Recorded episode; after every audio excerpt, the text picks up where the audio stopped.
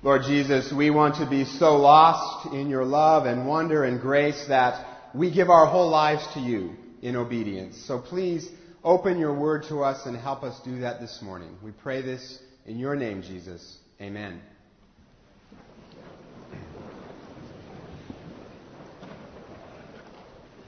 One of the top five questions that I get as a pastor is if Christianity is true, then why doesn't it work better? I, I hear it a lot. If Jesus is so real, then where is this intimacy with God we're always promised? Where's the joy that we're supposed to have? Where are the transformed lives we keep hearing about? If, if Jesus is so great, then why does it seem boring sometimes to follow him? You're wondering where I'm going to go from here, aren't you? Well, I think I know the answer. It's obedience, or the lack of it. Unless we're obeying God's call in our lives to get to know Him through prayer and Scripture, to obey His commandments about money, sex, and forgiving others, to love others in a tangible way, unless we are obeying in those areas, then the joy that He promises will always elude us. Now, I know that that word obedience can be a bit of a turn-off word in our culture. And maybe today you're not even sure you believe in Jesus, so obeying him really doesn't make sense. But uh, just hang on, because I don't intend to talk about the, oh, why did I come to church today? He's talking about things I should do but don't want to do because they're hard. Why am I here kind of obedience. I'm going to talk about a different kind of obedience. I want to talk about the fulfilling, rewarding, fill you up, pump you up, start you up, give you joy right down to your marrow. Why didn't I do this before? Kind of obedience. That's what I want to talk about. You see, the truth that Jesus describes in this text is that obedience is what unleashes joy in our lives and leads to a deeper relationship with God. Not just once, but five times in this passage, Jesus says things like, Whoever loves me will obey and I will show myself to him. That is, if we love Jesus, we'll obey him, and when, when we do that, we get a deeper experience of him. He shows himself to us, and that gives us joy. Love leads to obedience, leads to joy. Now, I want to be clear. This doesn't mean that God only loves us when we obey. God always loves us, regardless of what we do or don't do. What it does mean, though, is that if we don't obey God, we won't have the fullest experience of Jesus that we otherwise could. And we'll miss out on the joy that he wants to give us. Love leads to obedience, and obedience leads to a deeper experience of God. Now, this just makes sense, right? If I love my wife, I'll spend time with her, I'll serve her, and that will lead to a deeper marriage. It's the same with Jesus. If we love him, we'll spend time with him, we'll serve him, we'll obey him, and that leads to a deeper experience of Him and abundant life. Which means that if it's hard for us to obey, and let's be honest, it is, if it's hard for us to obey, what we need to pray for is not obedience, but to love Jesus. You know, a lot of times we pray, Lord, help me obey. But in some ways, that could be a selfish prayer, right? Because we want to obey so we feel good about ourselves. What we really should pray is, Lord, help me love you more.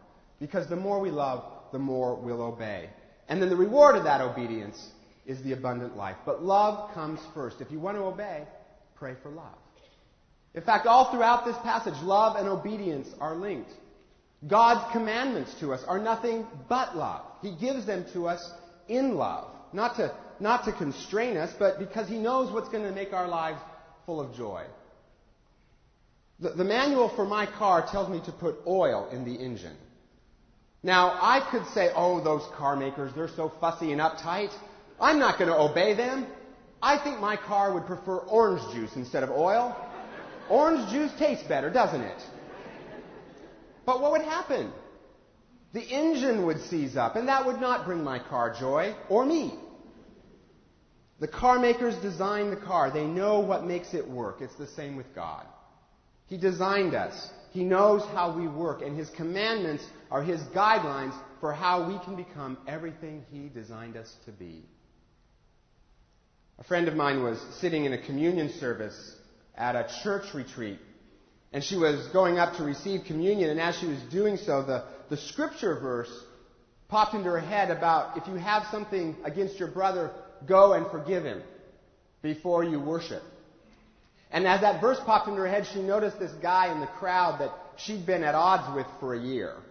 And she said, Oh man. But she knew what she had to do. So she went over to him and they began to reconcile. And then she went up and received communion. And later she told me, she said, You know, I've received communion hundreds of times, and it's always seemed like kind of an empty ritual to me. But this time, I actually felt like I was in communion with God. And I think the difference was that I obeyed his command to reconcile. And she said, You see, obedience, I just learned this. Obedience isn't constraining, it's liberating. It leads to a dip, deeper experience of God and to joy. You know, if all of our faith life, if all our faith life consists of is coming to church once a week and sitting around on our blessed assurance, then no wonder it seems irrelevant at times.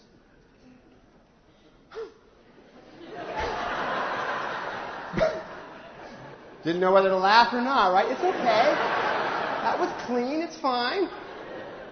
But if being a disciple of Jesus means really getting to know God, the God of the universe, if it means finding the power to reconcile with other people, if it means living lives of integrity and compassion that astonish others, if it means participating with God in what He's doing in the world, well, now that's more interesting. Faith comes alive.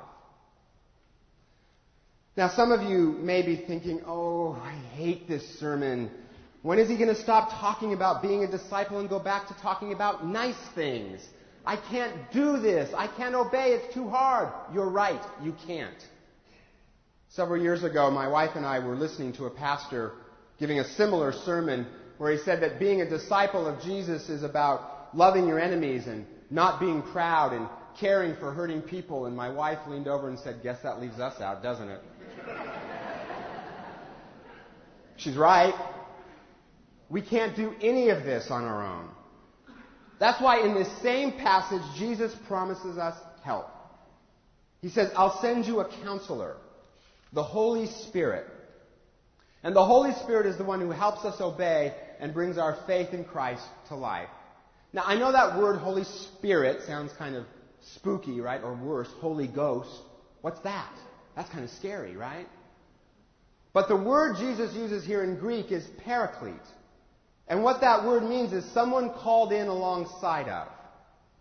In Greek culture, a paraclete was someone called into the army to give the troops courage. Or someone called in to give advice in a difficult situation. Or someone called in to comfort people who were mourning. The Holy Spirit is, is nothing other than the Spirit of Jesus Himself living inside of us, called into us to counsel, comfort, and give us strength to live the Christian life. So, when I'm tempted towards some sin, maybe to lash out in anger or to gossip about someone, there's a voice that literally goes off in my head and it says, Scott, I know you think you want this, but deep down, isn't what you really want to be pure and whole and have integrity? That's the Holy Spirit helping me to live the Christian life. Sometimes when I'm sitting in church or reading scripture or just thinking, I am suddenly overwhelmed by the thought of a God who would love me enough to die for me. That's the Holy Spirit helping me to love Jesus more so I can obey him more. Back when I was doing college ministry, I remember once sitting in a church service and I was feeling very discouraged because I didn't think the ministry was going very well. And I was thinking things like, I'm a bad preacher, I'm a bad pastor, I should just quit. And as I was strolling through my mental hall of shame, suddenly these verses from Scripture started coming into my head. Verses like, I've redeemed you and I've called you by name. I remember your sin no more. I will never leave you or forsake you. And then the thought popped into my head Does God ever call anybody a failure? And I thought, no. And then I thought, well, then whose voice would that be if it's not God's? That was the Holy Spirit acting as a comforter and as a teacher.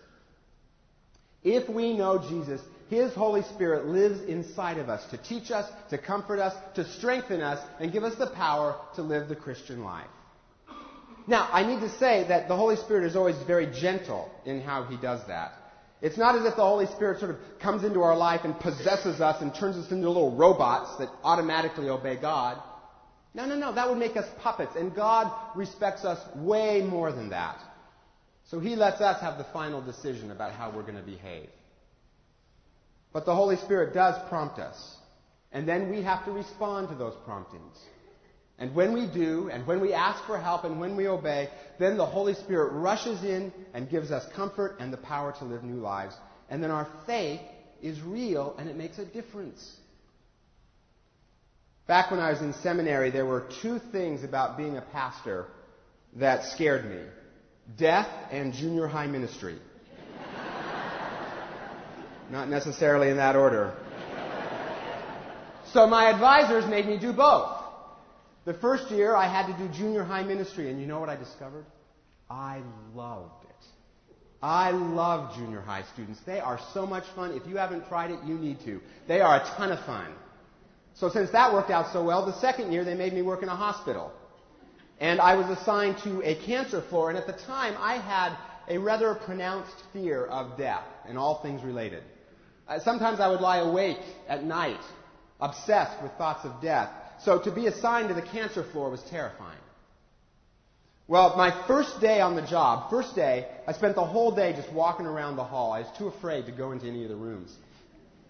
But every time I passed this one room, I would just feel this nudge to go in. And I ignored it all day until the end of the day, I finally decided that that was probably the Holy Spirit and I should respond. So I went in. And there was a woman there by her husband's bedside, and I, I began to talk to her. And as we were talking, I noticed that her husband's breathing was very irregular. And I said something about it. And she said, Yeah, he's about to die. Well, I had no idea what to do. I was 24 years old. I had no idea what to do. And so I just started praying in my head, Lord, help, please.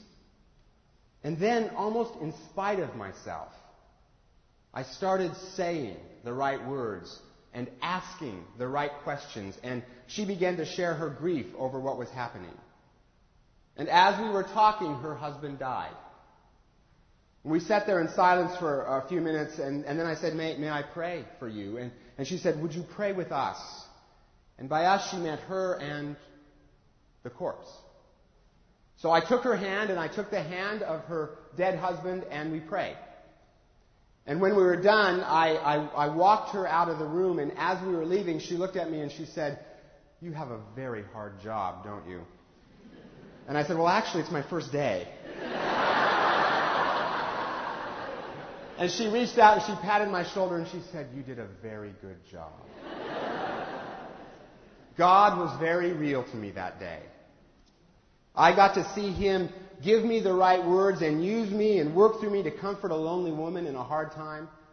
And I got to see him work through her to comfort me in a hard time. And because he was so real that day, that was really the last time that that fear of death ever had much power over me. God was real. And my faith made a difference in my life and in hers. And it happened because I obeyed. I obeyed God's commands to care for hurting people. I obeyed the Holy Spirit nudging me into that room. And out of that obedience came a deeper experience of God. Obedience puts our faith into action. It makes it real. It brings us joy. So I want to urge you, all of us, as we're leaving, whether, whether you know Jesus or whether you're just trying to figure out who he is, let's try this out. Let's resolve to obey his call in our life. Let's obey Him and spend time with Him in prayer and reading the Bible so we can get to know Him. Maybe just 10 minutes a day. Start with a psalm or a part of the Gospels and then just tell God how you feel. Let's obey His commands about money and sex and forgiving others. Let, us invest our time and our money in the things that He's doing in the world and let's care for hurting people in His name and just see, just see, just see if He doesn't become more real and you don't have more joy. Before I close, I want to leave you with an illustration that will hopefully make all of this more clear. And I've asked Jim Coles to uh, help me out on this. I want you. I want to give you a question. What's that up there on the wall? Music? No, no, no. I tricked you. Well, Amazing Grace. The, yeah, uh, the musicians always know, right? That is not music. And it is not Amazing Grace. No, no. that is a digital reproduction of notes on a page. It's not music until Jim does this.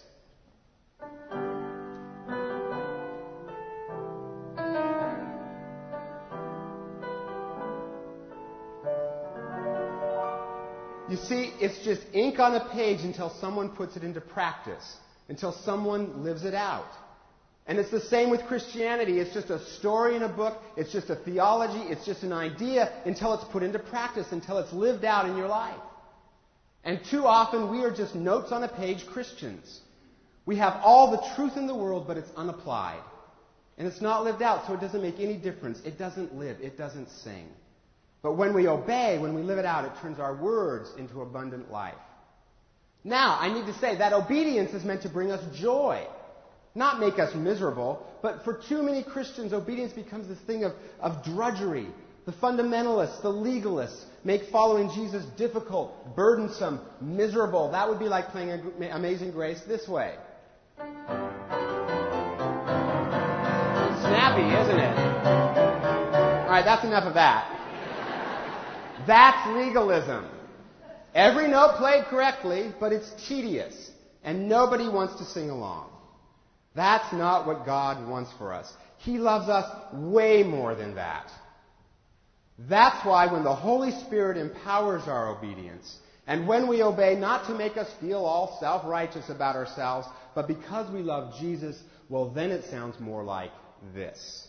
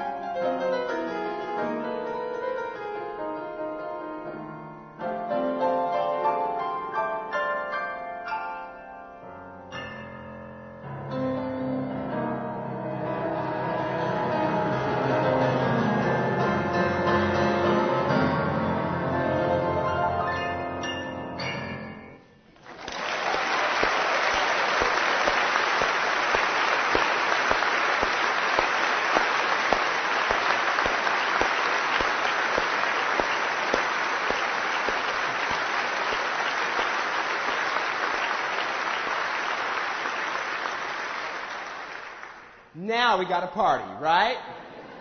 That's the difference the Holy Spirit makes. He takes our obedience and He helps us do it with life and with energy and with joy and in our own kind of style. And then everybody wants to sing along. How do we get there? Same way Jim got there on the piano. By practicing, by memorizing chord charts, by obeying his piano teachers. But then something happened.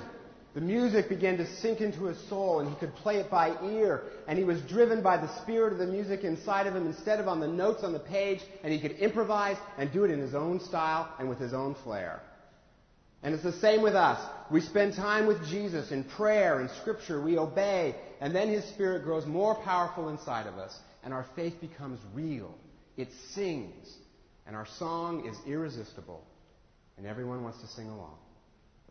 Let's make it sing okay? Lord Jesus, thank you that you love us so much. And Lord, we know that your commands are given to us in love for our good, not to constrain us. And Lord, we pray that you would help us love you more and more so that we can obey you more and more. So that the world will know that you're real. And we will too. In your name, Jesus, amen.